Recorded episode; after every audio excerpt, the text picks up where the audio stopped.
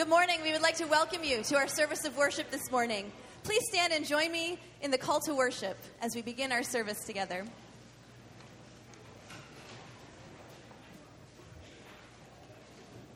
Praise be to you, O Lord, God of our father Israel, from everlasting to everlasting.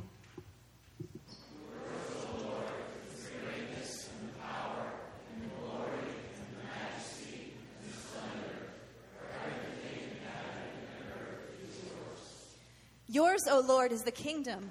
You are exalted as head over all.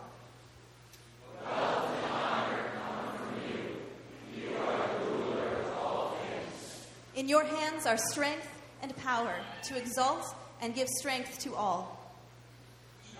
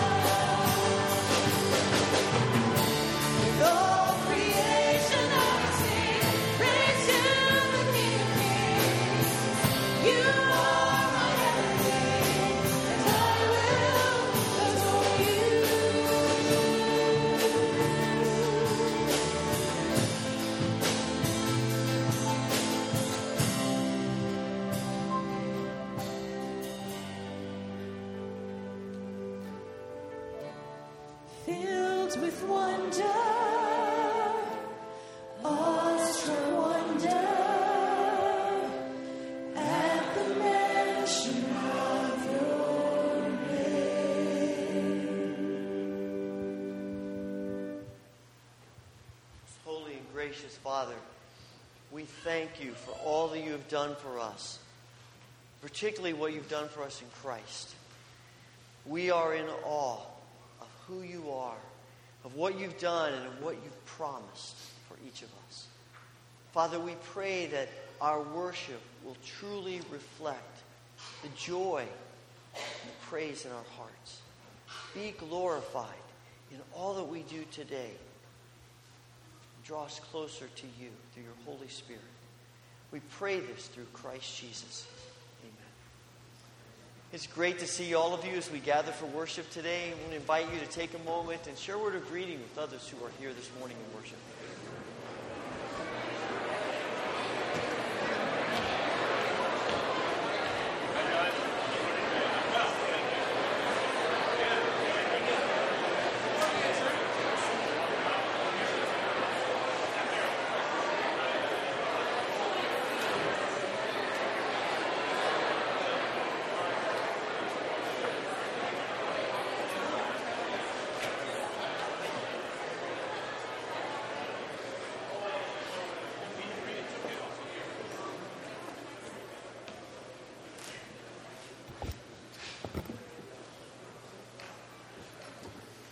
Good morning. As you know, uh, we had a group that went to Love Buffalo this past year. And Love Buffalo, or this past week, sorry, there were 20 of us from 20 students from our church, and we combined with Fillmore, so there were maybe 28 or so, so we could share transportation and resources. And we spent the week on the west side of Buffalo scraping and painting houses and trying to bless people that were there. You can see here some examples of that. And uh, it was hard work. Uh, the kids did a fantastic job. They worked hard, and uh, we took the opportunities that we had as we ha- gathered and talked about the reasons that we serve. And you know, we talked about the fact that God has been so gracious to us and has done so much for us that out of that gratitude, we serve others and we do what we can to help. And your students were excellent. They served with joy, with energy, and with excellence and it was just a fantastic, fantastic week. Uh, and we had the opportunity at different times to pray with some of the homeowners and just to ask God's blessing on them, to give them a Bible, to sign it, and say, you know, we just just to pray for them. And just a really excellent week. You can be really proud of your students. I am grateful for your prayers for us as we did this, for the safety that we had, and, and uh, please continue to pray for our young people. Thanks very much. Thanks, John. And we do want to continue to pray for them and the ministry, ongoing ministry of their time in Buffalo. Uh, there are a few things I want to highlight that are in your bulletin, the life of the church. Uh, we are in the middle of summer Sabbath, so again, next Sunday we gather for one worship service at 10 o'clock. Uh, there are some other announcements in here. Uh, Saturday is the Amazing Grace Road Rally, and you can sign up this morning for that. If uh, you're not ready to sign up today, just contact the church office uh, sometime this week, and we will uh, make sure you get the information you need. We'd love to have you be a part of this gathering. I think it'll be a fun event uh, on Saturday. Also, we have family directories available if you haven't received yours yet. Again, you can contact the church office about that, either call, give a call or send an email. Uh, there are a number of prayer concerns in the bulletin, uh, things related to, uh, particularly to us here and uh, people connected to us, and we continue to pray for those who are grieving as well as those who are in need of healing and, and other issues that are related to our lives. Uh, we also want to think about the rest of the world. And so this morning we want to continue, as we do each week, praying about the persecuted church, and particularly this morning, praying for the, the women in Pakistan who uh, have been and seemingly are continually being abducted. And we want to pray for uh, rescue for them and an end to uh, this horrific practice. We also want to pray about some needs locally. So we want to remember the Fillmore Powerhouse and Youth for Christ in our general area. And also connected to us more locally is Royal Family Kids Camp. Uh, I've just completed the camp for this year. It's been an exciting uh, week. John Van Wicklin is going to share just briefly about uh, this year's camp and also introduce our guest speaker for this morning as he, uh, he will come later to share with us uh, the Word of God.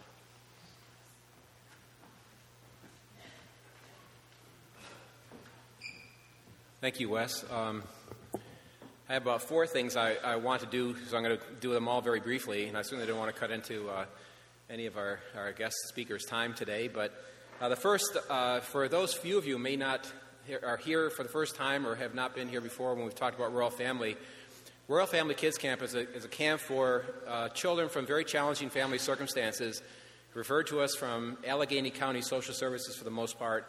And we give them a week of um, positive memories surrounded by Christian role models uh, in the Cathedral of the Outdoors um, up at Camp Asbury. And uh, we just returned, and we had a great week. And there are many people here um, that are a part of that. We have 80, we had 82 volunteers for these 52 kids that were up there during that week.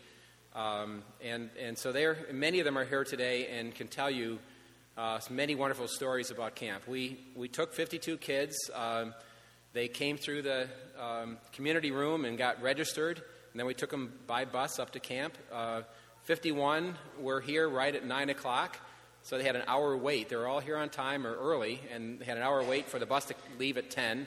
So that was quite a challenge to manage. But uh, one was driven by um, the um, uh, social services director in Indian Lake uh, for Hamilton County, who drove uh, one of our campers five and a half hours or five hours all the way over to Camp Asbury, um, which was quite a commitment for this little girl to go to our camp.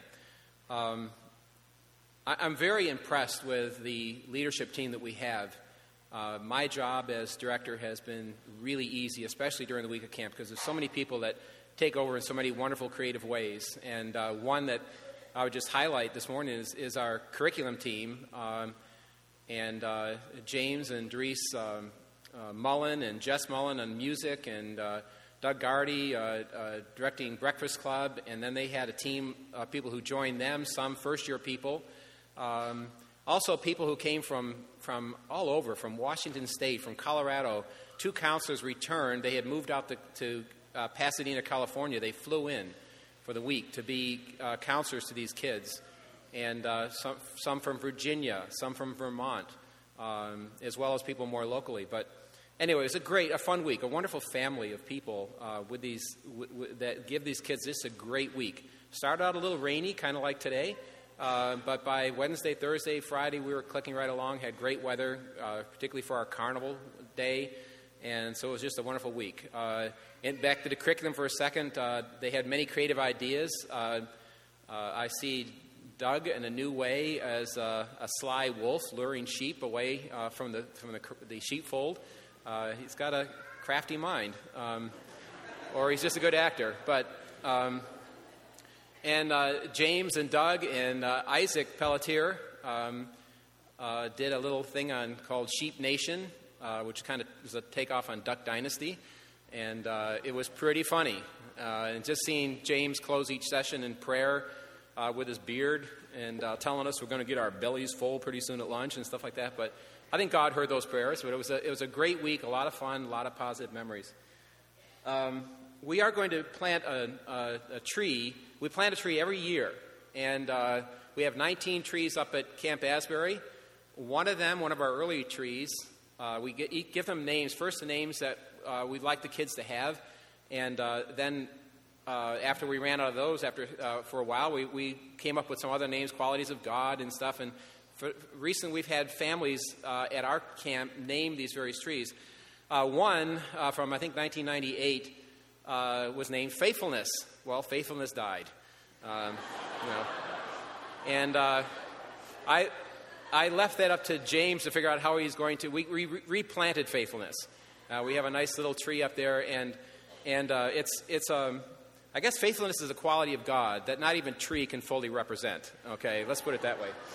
Um, but we planted a tree up there, but our, we decided that our 20th tree we wanted to plant down here at, at the Houghton Wesleyan Church on the children's playground and so the picture you see is that tree. It is about 13, 14 feet tall. It has a 500 pound root ball. And, uh, and, and Brian Sayers, the tree doctor from Clarence, uh, he's give, donated all our trees, and he drove it down and uh, yesterday morning.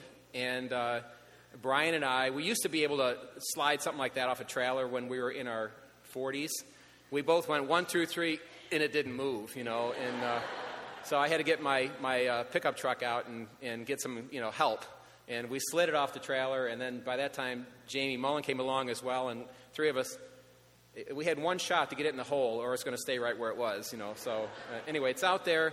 If it's not raining, uh, we're going to um, be out there and, and put the dirt in and finish off and have a ceremony. But we have a contingency plan. Any, any of you in this church, even if you're visiting and uh, have not been a part in any way of Royal Family, you're welcome after, right after the service. We're going to meet down in the gym or the community room, and we'll at least see the tree. And uh, James will preside over a ceremony um, uh, to plant that tree.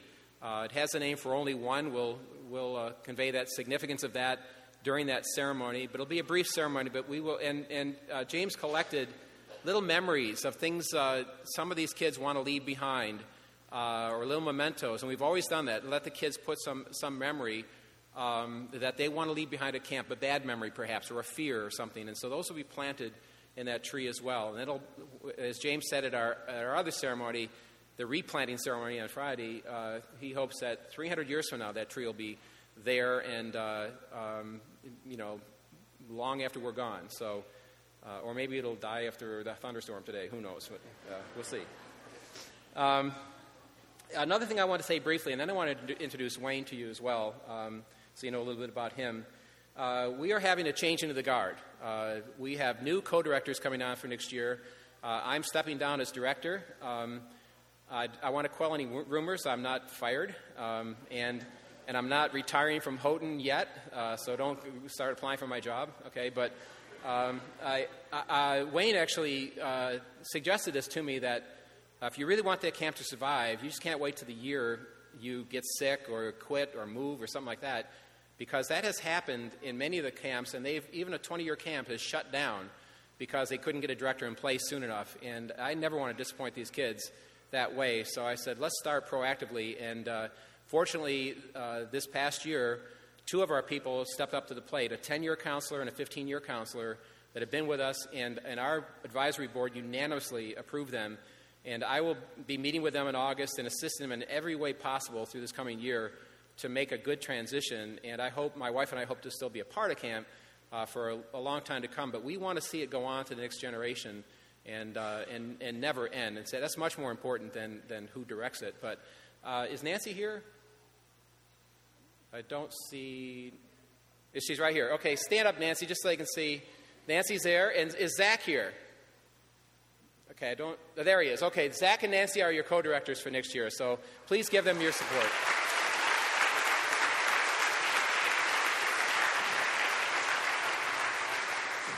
Now, just, just a few words about uh, Wayne Tesch, uh, the founder of Royal Family Kids. Uh, he was an associate pastor in, in uh, uh, Costa Mesa Christian Center, and somebody came to him and said, uh, you know, had a burden. She said, what are, you gonna, what are we doing for the abused and neglected children of Orange County? And he said, I don't know that we're doing anything as a church. And he says, but I run camps. Maybe we can run a camp. So they, they did a camp with 37 kids and a lot of mistakes and problems, but enough to survive and do a second year and a third year. And then some people came up and said, Well, I want to start a camp too. And then they realized they, they may have a ministry here if they got proactive and went around the country starting developing camps all over.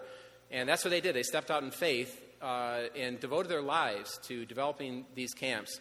Uh, today, there are uh, over 200 camps this, this summer operating all around the world in Africa and uh, uh, Chile and um, uh, Australia, and, and we have one in Russia, and there are, there are it, and, and, so tens of thousands of kids have had this opportunity since 1985.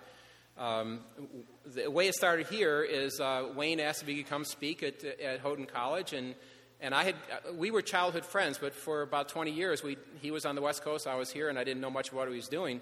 So he came and he spoke about Royal Family, and, uh, and as a result of that, we, uh, we did get one started here back in 1995, and this is our 20th year of doing a camp. And uh, he's here primarily because he, this is the kind of person he is. He came off from California because it's our 20th year, and he wants very much to, um, to thank us. And by us, I mean uh, not me, we're friends, but, but this church because it takes a church, it takes a team, it takes 82 people working with his kids. It takes Zach and Maria, who are prayer partner coordinators, they got over 150 prayer partners uh, to pray all week and probably beyond that for these kids. And uh, it's got a very important spiritual dimension to it. And so um, it's, it's just been a, a great thing. And I, would say there's probably no person that's had more of a positive spiritual impact on my life than Wayne, seeing, seeing what he's been able to do over the years. And to be a friend with him has, has been a privilege. Uh, he also, because he didn't want to see his ministry uh, dry up, he proactively started seeking. He says, I've got a few more years I could do this, but I want to find somebody. And so he's also put somebody in place now who's now the president of Royal Family Kids Incorporated, which is, oversees both camps and clubs and mentoring processes. Uh, and he's assumed the role of president for the, uh, for the Children Foundation, which provides financial support and uh, represents Royal Family around the country. And so that's what he and Diane are doing uh, as well. But later on, when he comes to speak, I just wanted you to know a little bit about him. And uh, he's a very, per- 10,000 people think he's their best friend. He's a very personable uh, individual, and, and, and he's probably already talked with 30 people today since he came here. And, uh, and, and what you want to be careful of is do not have lunch with Wayne. He has a wonderful plan for your life.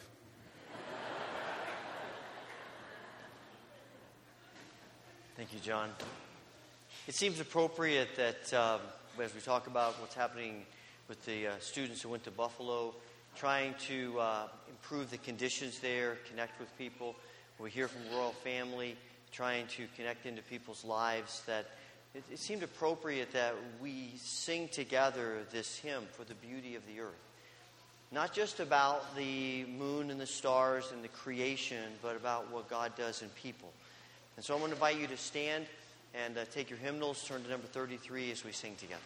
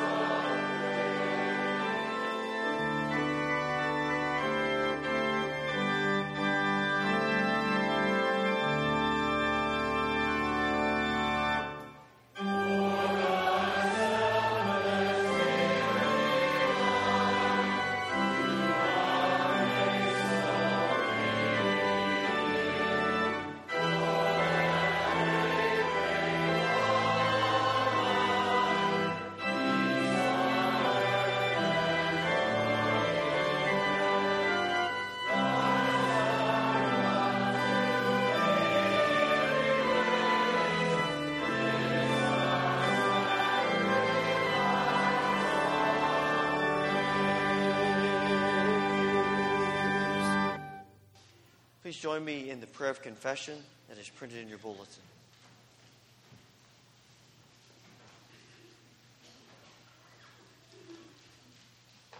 Let's pray together. God of glory, you sent Jesus among us as the light of the world to reveal your love for all people. We confess that our sin and pride hide the brightness of your light. We turn away from the poor. We ignore cries for justice. We do not strive for peace. In your mercy, cleanse us of our sin and baptize us once again with your Spirit, that forgiven and renewed, we may show forth your glory, shining in the face of Jesus Christ, as we hear the words of Jesus. If you confess your sins, he is faithful and just and will forgive your sins. Amen. Please be seated.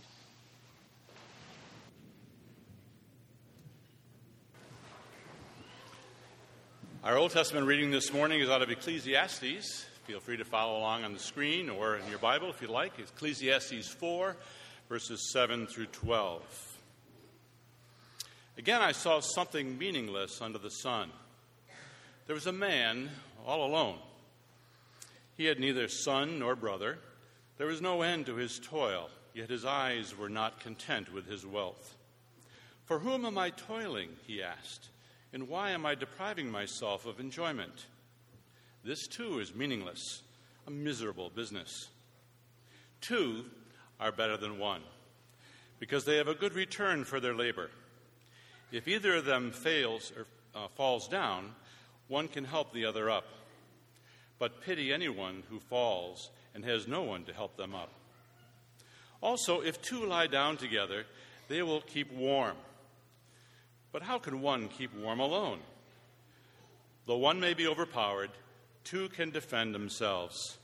A cord of three strands is not quickly broken. This is the word of the Lord. Now I invite you to stand with me, and today we'll sing the, uh, the doxology a cappella. So please stand as the ushers come forward. Praise God from whom all blessings flow.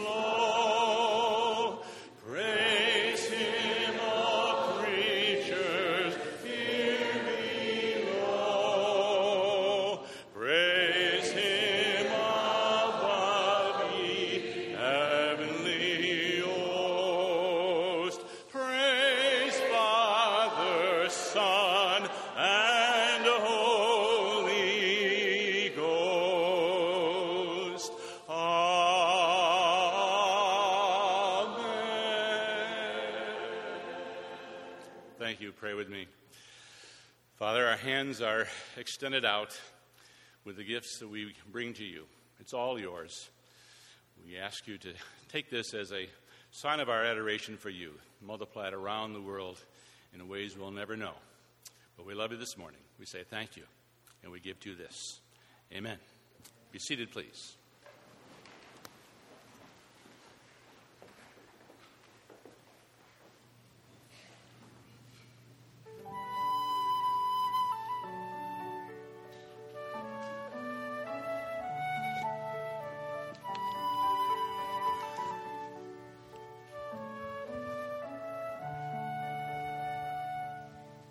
There is an everlasting kindness you lavished on us when the radiance of heaven came to rescue the lost. You called the sheep without a shepherd to leave their distress for your streams of forgiveness and the shade of your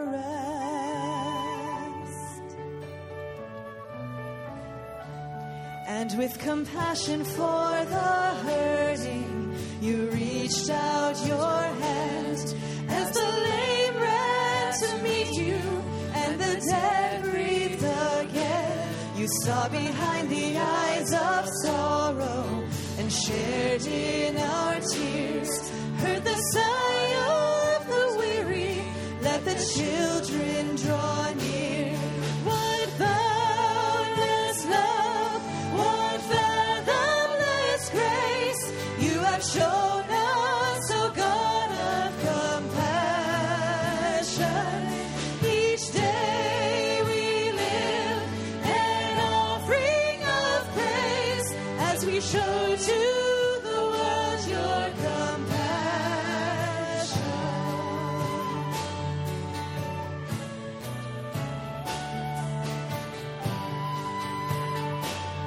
with us.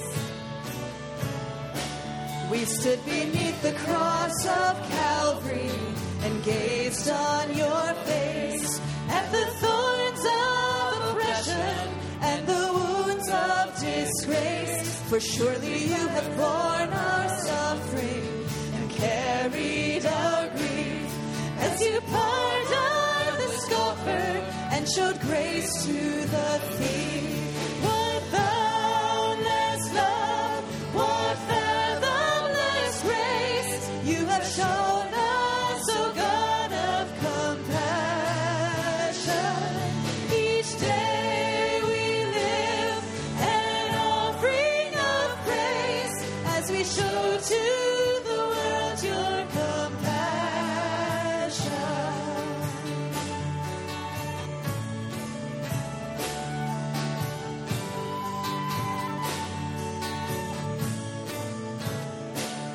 How beautiful the feet that carry this gospel of peace to the fields of injustice and the valleys of need. To be a voice of hope and healing, to answer the cries of the hungry and helpless with the mercy of Christ.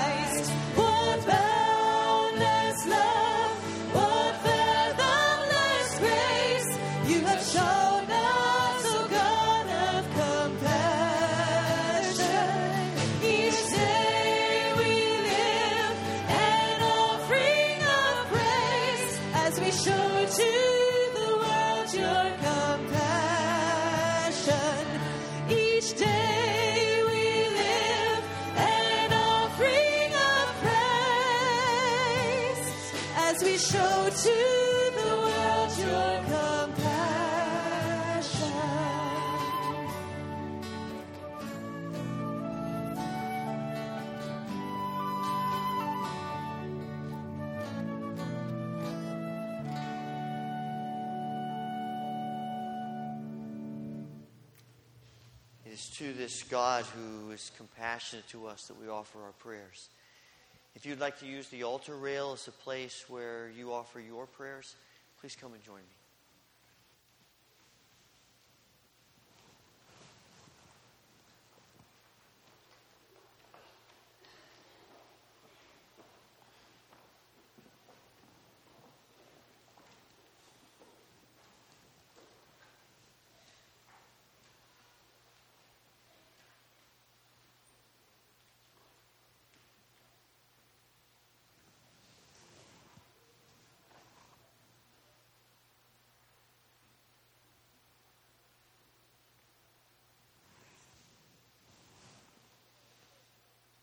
Most gracious Heavenly Father, we come today in gratitude for who you are and for your grace and mercy upon us.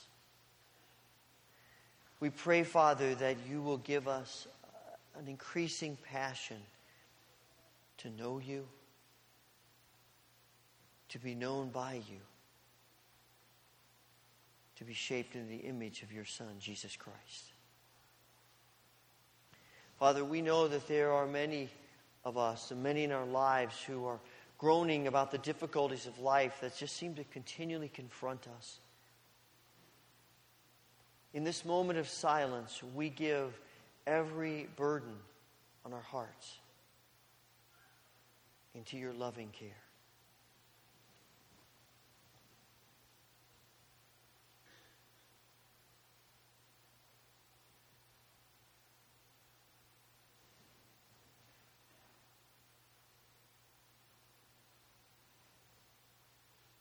Father, thank you for hearing us. We pray for our world today. We thank you for your love and compassion toward our needy world. We pray that you will rescue all who are enslaved, that you will protect children and the most vulnerable from harm. Where evil reigns, bring it down. Where goodness is desired, lift it up. We pray especially today for the ministry of the Fillmore Powerhouse and Southern Tier Youth for Christ. We pray also for our brothers and sisters around the world who are ministering your grace. And we think particularly of those who are facing persecution, especially these women in Pakistan who are abducted.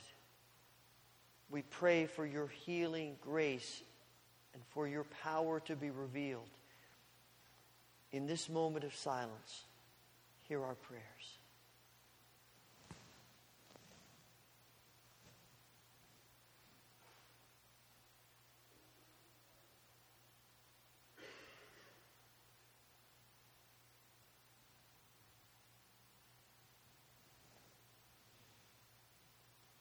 Father, we pray that you will continue to work in us as a church.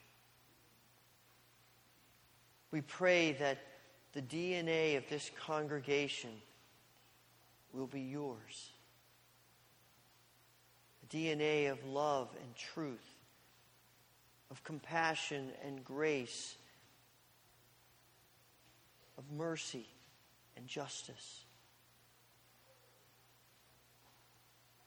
Father, we thank you for your work in us and among us.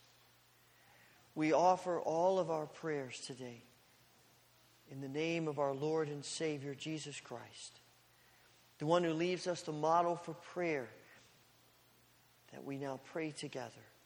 Our Father, who art in heaven, hallowed be thy name. Thy kingdom come, thy will be done on earth as it is in heaven. Give us this day our daily bread, and forgive us our debts as we forgive our debtors. And lead us not into temptation, but deliver us from evil. For thine is the kingdom and the power and the glory forever.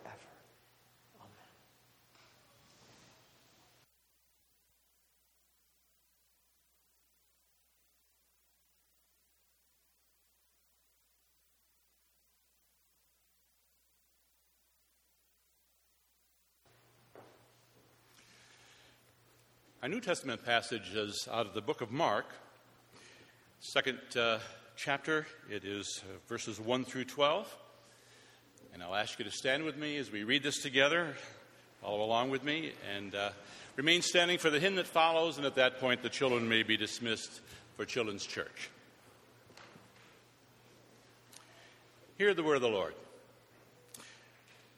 A few days later, when Jesus again entered Capernaum, the people heard that he had come home. They gathered in such large numbers that there was no room left, not even outside the door, and he preached the word to them. Some men came, bringing to him a paralyzed man, carried by four of them. And since they could not get him to Jesus because of the crowd, they made an opening in the roof above Jesus by digging through it and then lowered the mat the man was lying on. When Jesus saw their faith, he said to the paralyzed man, Son, your sins are forgiven.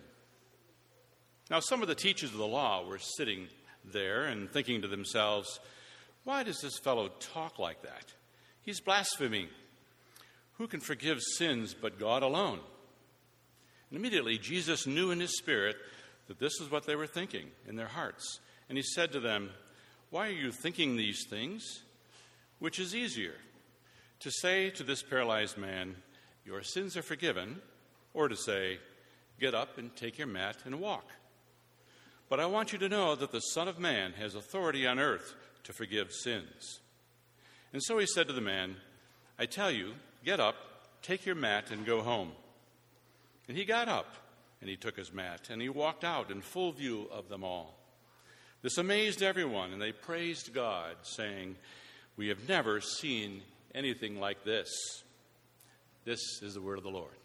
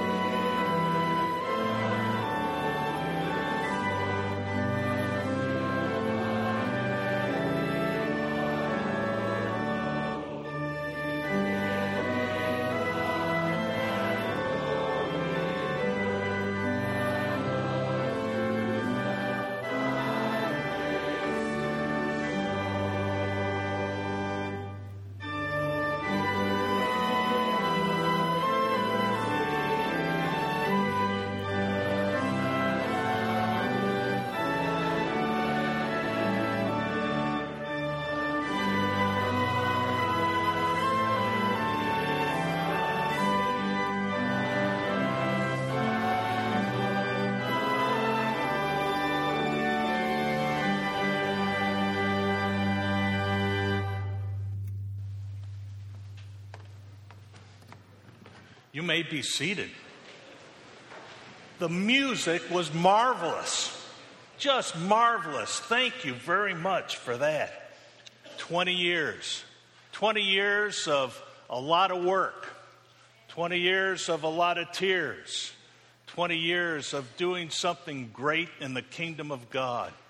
160 prayer partners praying. People say, What's the best thing that ever happened at Royal Family?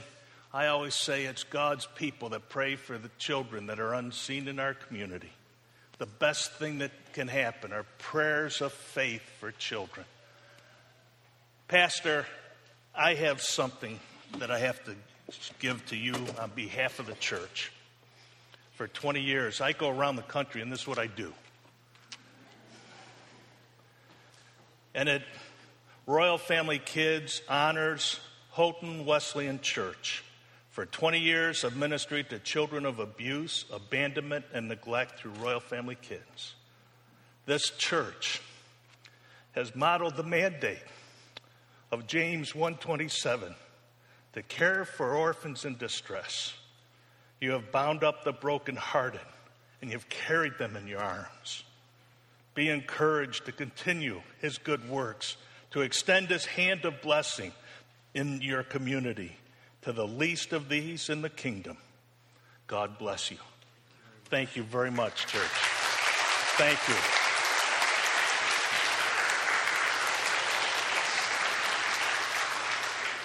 This is an incredible church, and I'm so glad that my childhood friend, John, has spent the 20 years. As Zach said as he came to our training in California, he said, I can see the fingerprints of John in all of this training. And what this church has done is afforded me an opportunity to work with a friend. And we have expanded this ministry to 200 camps. We have 10,500 adult volunteers who work with children in the Cathedral of the Outdoors.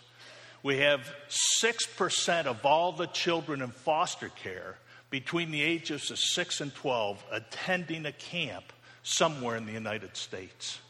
We're thrilled with that, and you're part of that.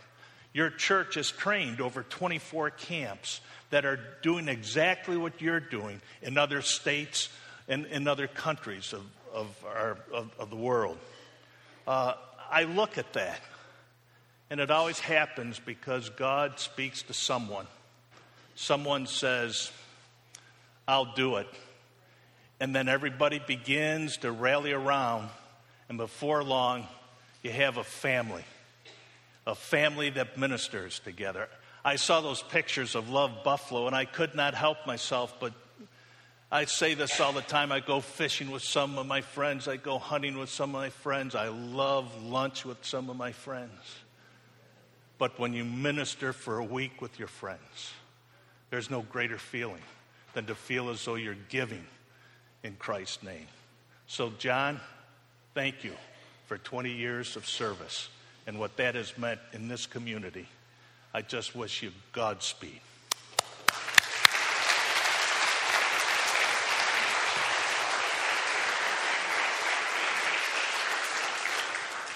I had a little boy come up to me. It was in state of Michigan. He comes running up to me and he goes, Pastor Tesch, me and Jesus, we've got a lot in common. Now, I've been in ministry for a long time and I never heard a little boy say, Me and Jesus have a lot in common. And I said, Really? Tell me, what's that? He said, We both have foster dads by the name of Joseph. that got me to thinking. I come from a traditional family. My mom and dad were married 53 years. My wife's parents were married for 62 years. Diane and I, we've been married for 94 years, 47 for her and 47 for me.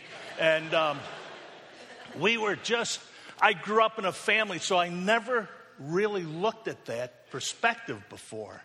I went to Cudahy, Wisconsin, and there was a Catholic church and it was a Protestant church had bought the diocese, and there was lovely glass stained windows, stained glass windows, And the first one on the left hand side, when you walked in the back door, showed a picture of Joseph.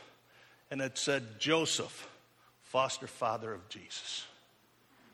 Got me thinking how many heroes of the faith grew up in homes other than traditional homes? And I realized that Moses, you go through scripture, he was the first recorded adoption in Exodus. And that is where, think about this, an Arab adopted a Jewish boy. That is kind of crazy, isn't it, in today's world?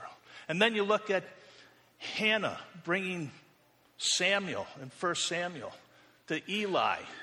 And Eli was, even though he was the priest of the temple, his family was pathetic.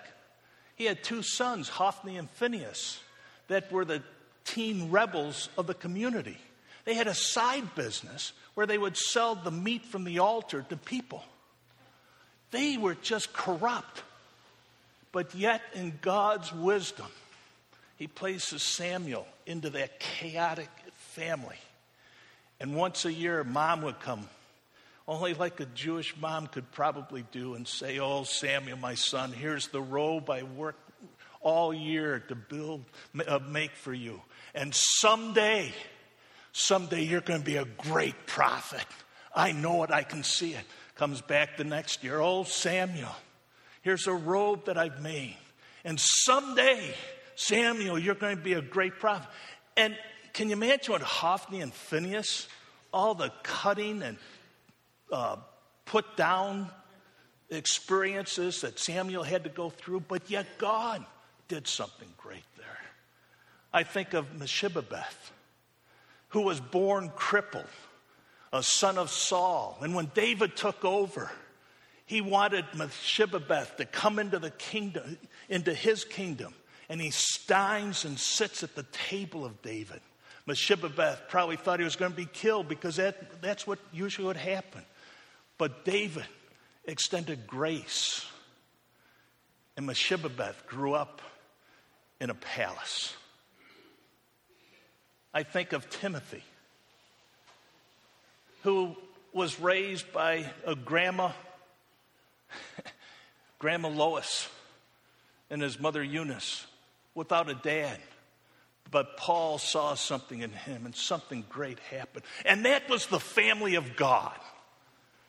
None of them were involved in a great family, supposedly, but God did something incredible during those moments. That got me thinking, what am I supposed to be doing? And I said, maybe I need to bring people to Jesus, bring them to this family. Let them experience what God's love is all about. In the cathedral of the outdoors, surrounded by people who have hope and healing that they can share with children, and their lives can be transformed. I said, Man, I can do that. So, this is the scripture. Imagine with me now. You've got to imagine. You've got to think this through now because we're going to go through this.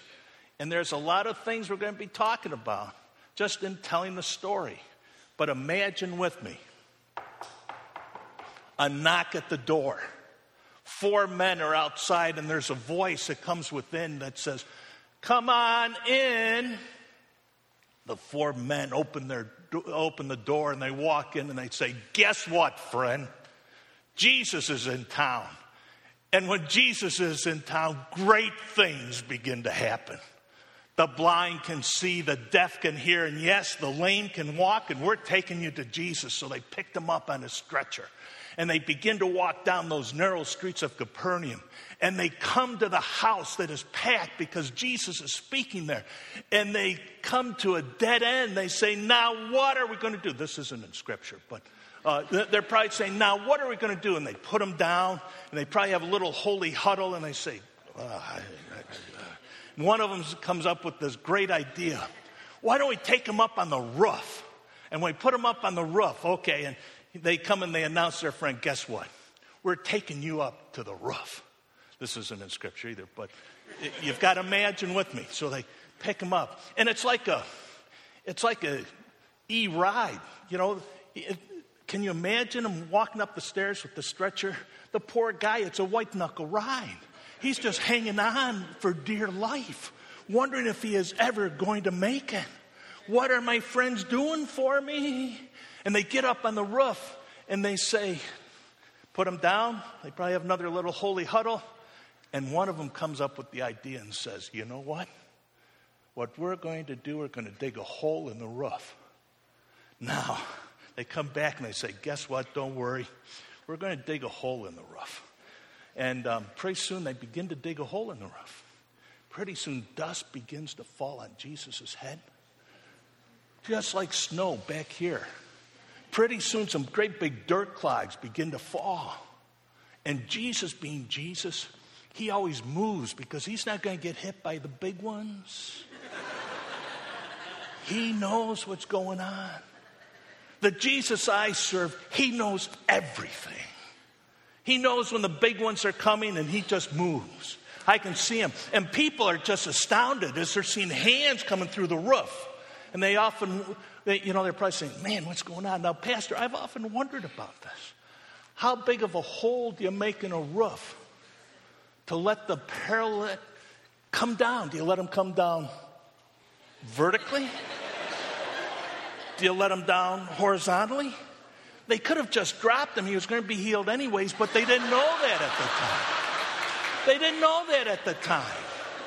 That wasn't part. That wasn't part of what was happening.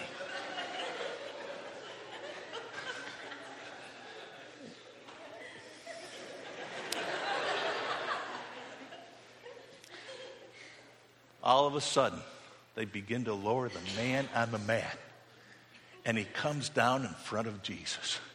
And when you come in front of Jesus, great things begin to happen. All of a sudden, he's saying, Wow, when you're in the presence of Jesus, your soul is lifted. When you're in the presence of Jesus, you, you have hope and you have a purpose. And he just realizes this is going to be the day. This is going to be the hour. This is going to be the moment when I am going to be able to walk again. And Jesus, being Jesus, he looks at him and he said, Friend, I say unto you, arise. Arise from your past. Arise from your pain. Arise from a mind that has you so paralyzed that you cannot comprehend or understand the goodness that God has. Arise. I've often wondered I've often wondered. With those men over there just thinking, what is going on? And Jesus takes care of first things first. And all of a sudden, I've often said to myself, what would happen if I was up on the roof and I was looking down and I saw my dear friend stand up? What would you do? I know what I would do jump through the hole in the roof. I go up to my friend and just hug him, just really hug them. Then I go up to Jesus and I give him a high five. Say, Thank you, Jesus. Thank you, Jesus. And what I think is interesting is that it was so packed with people they could not come in. All of a sudden, it opened up as he picked up his stretcher. And he probably had a little New York strut as he went on home. And I've often wondered this isn't in scripture either, Pastor, but I've often wondered because I'm a camp guy, you keep things clean. I've often wondered who fixed the hole in the roof? I imagine the next day there is a knock at the door. Instead of a voice saying, Come on in, there is a man that went to the door and opened it. Instead of four men walking down those dusty streets of Capernaum, there's now five.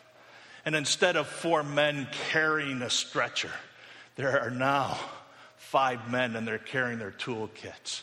And instead of four men walking up those steps, there's five men that ascend those stairs. And there they take with fresh mud and palm fronds. And I imagine the man that was healed by Jesus took his finger and wrote in that fresh mud, I came through the roof, was healed by Jesus, signed his name, and put the date, and someday some archaeologists just may find it. Folks, there are over 2 million reported cases of child abuse in America today. 85% of the children who are involved in sex trafficking in our nation come from the foster care system. One out of every three men, one out of every four, one out of every three women, one out of every four to six men have come from a background of abuse. And we are lying on the stretcher. And the only thing that we can do is take them to Jesus. Because when we take them to Jesus, great things begin to happen. Their mind is renewed, their heart is restored. They're able to see things differently. The scales fall off their eyes as they begin to understand what this dimension of compassion and love is about and why we choose Jesus rather than the, what the world has to offer. Something great happens when we're able to bring people to Jesus. And that little child is right there. For the last 25, 30 years, Diane and I have been doing just that. Trying to bring as many people to Jesus as we can. We don't do it ourselves. We enlist other stretcher bearers, men and women like yourself, who can carry people, children, in prayer. Children who have a difficult time in life. Who in Psalm 40 describes them, I waited patiently for the Lord. He inclined to me, heard my cry. He lifted me up out of the pit, out of the mud, out of the mire. He set my feet upon a rock. He established my goings, and He put within my heart a new song. One week at camp, a new song gives birth in children's hearts. And you've been doing this for 20 years. You've been carrying children to Jesus and how you do it, and the love and how you communicate. As one little boy said to me, he's now in his 30s. He said, When I was a little boy, I went to this one camp. I didn't know what was called, I didn't understand what was taking place, but I knew that I just loved it because I saw genuine love and smiles and laughter with the adults. I had never seen that ever before. And he said, I wanted, I wanted that in my life. That was a picture that was snapped in my mind. And I said, someday when I'm an adult, whatever they have, I'm going to have. He said, I'm now 35. I've been married. I have my first child. It's a girl. It's the first child that is born to my family in three generations that will not be involved with drugs from, from the womb. He said, The smiles on adults' faces gave me hope. And that's what you do. You carry people to Jesus. Yes, when you play with them in the pool, when you sit down, as one little boy um, said, I like to pray for my meals now. Foster parents said to me, said, I just want you to know I'm not much of a Christian. I didn't understand what was going on. And this kid came home and he said, I'd like to pray for the meal now. And he started to pray. She said, I know it's a fad, it won't last long. Said three months later, he's still praying for his meals. And um, it's real to him. And I said, I think I need to go where he found hope. And that's why I'm here at church today. I just happened to be at that church that Sunday. It's amazing what God does. And you, if you haven't seen a miracle, as they say, go to a week of camp and you'll experience miracle after miracle after miracle. It is just so exciting to be a part of. I just, from the bottom of my heart, say thank you. Thank you for taking care of children who have been thrown up against walls and locked in closets. Children who hide under their beds in fear and whose nightmares are real. Children who have been beaten with two by fours, whipped with bicycle chains, burned with cigarette butts, whose nightmares are real. Thank you for giving. Thank you for caring. Thank you for being a stretcher bearer. Father, what a joy it is to be able to just say thank you to your people who understand what it is to make a difference in the world in which they live by taking a week of their vacations and give it so unselfishly to the least of these, to the children of our world. Father, I pray that the seeds that have been planted in children, they'll grow in good soil. And Lord, I pray that what you do with the adults who have come and who have given, that you'll encourage their lives, lift their spirits, let them see what you see as the church of Jesus Christ becomes a stretcher bearer. Because we all know, Lord, that someday we too will be on that stretcher. Whether it's through death, divorce, discouragement, drugs, disability, we too will be lying on that stretcher. And we'll need to have the community of faith take us to Jesus. So, Father, thank you for the community of faith and the DNA of this church of compassion and love and making a difference in the world in which we live. May you continue to bless them to be a blessing in all their endeavors. In Christ's name we say, Amen. Please stand and join us as we sing together.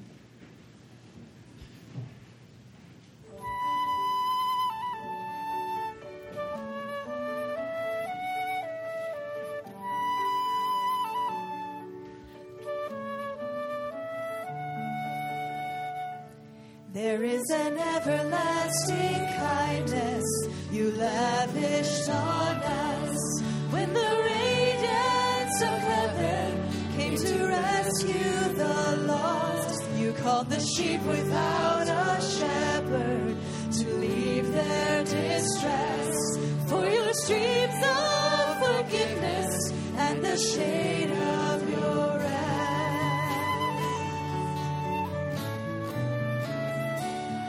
with compassion for the hurting, you reached out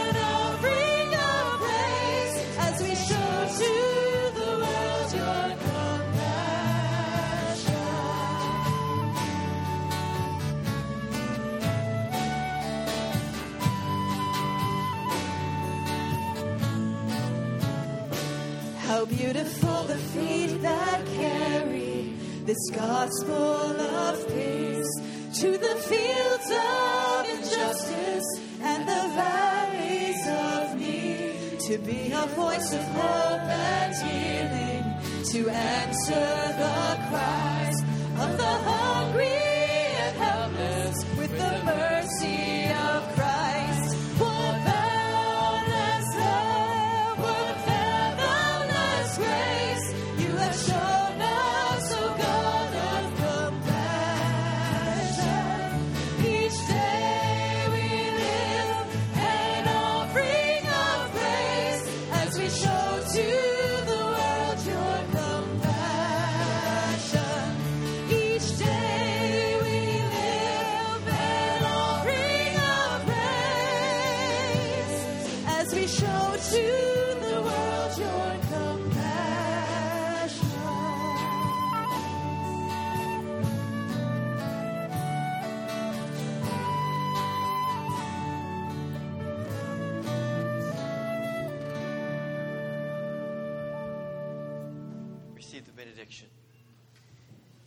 Lord bless you and keep you.